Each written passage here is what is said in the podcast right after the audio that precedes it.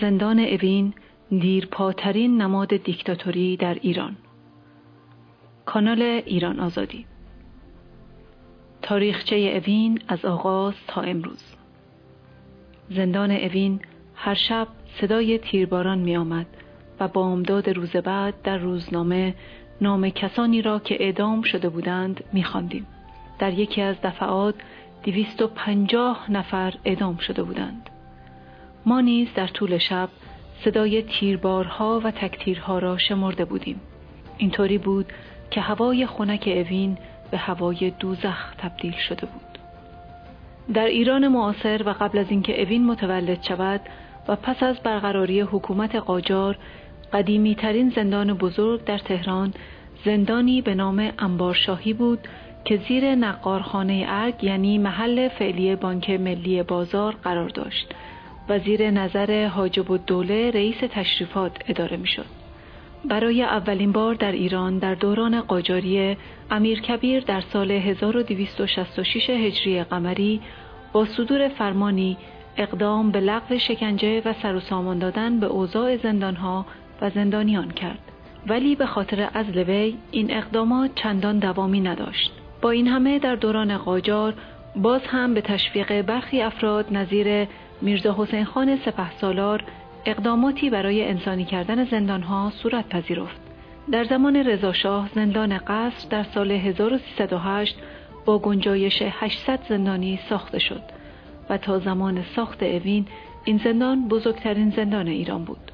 موقعیت زندان اوین زندان اوین در شمال غرب تهران واقع شده است.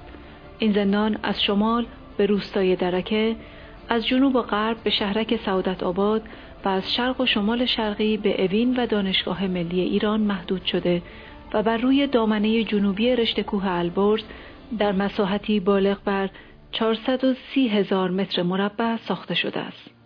سابقه زندان اوین ساخت این زندان بر روی املاک سید ضیاءالدین طباطبایی روزنامه نگار و نخست وزیر سابق ایران در سال 1340 آغاز و در سال 1350 به پایان رسید و افتتاح شد.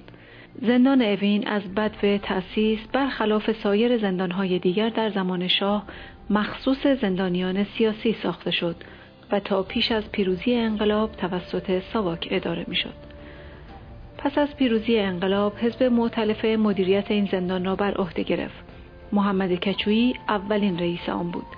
وی به طور کامل تحت سرپرستی اسدالله لاجوردی دادستان تهران که دفتر آن در ساختمان اداری اوین قرار داشت عمل می‌کرد. لاجوردی الگوی زندانبانان خامنه ای. زندانیان اوین در دوران قریب به چهل ساله حکومت جمهوری اسلامی رسما عنوان بازداشتگاه موقت را دارد اما زندانیانی در آن به سر می‌برند که بعضا بیش از ده سال در بندها و سلولهای این شکنجهگاه مخوف به سر می‌برند. زندان اوین از ساختمانها و بخشهای متعددی تشکیل شده که با سیمخاردار محصور است.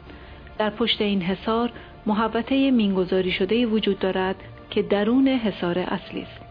بدنامی اوین زندان اوین در زمان حکومت ولایت فقیه به سبب وسعت جنایت و آدمکشی هایی که در آن صورت گرفته است قابل مقایسه با هیچ زندانی در جهان نیست.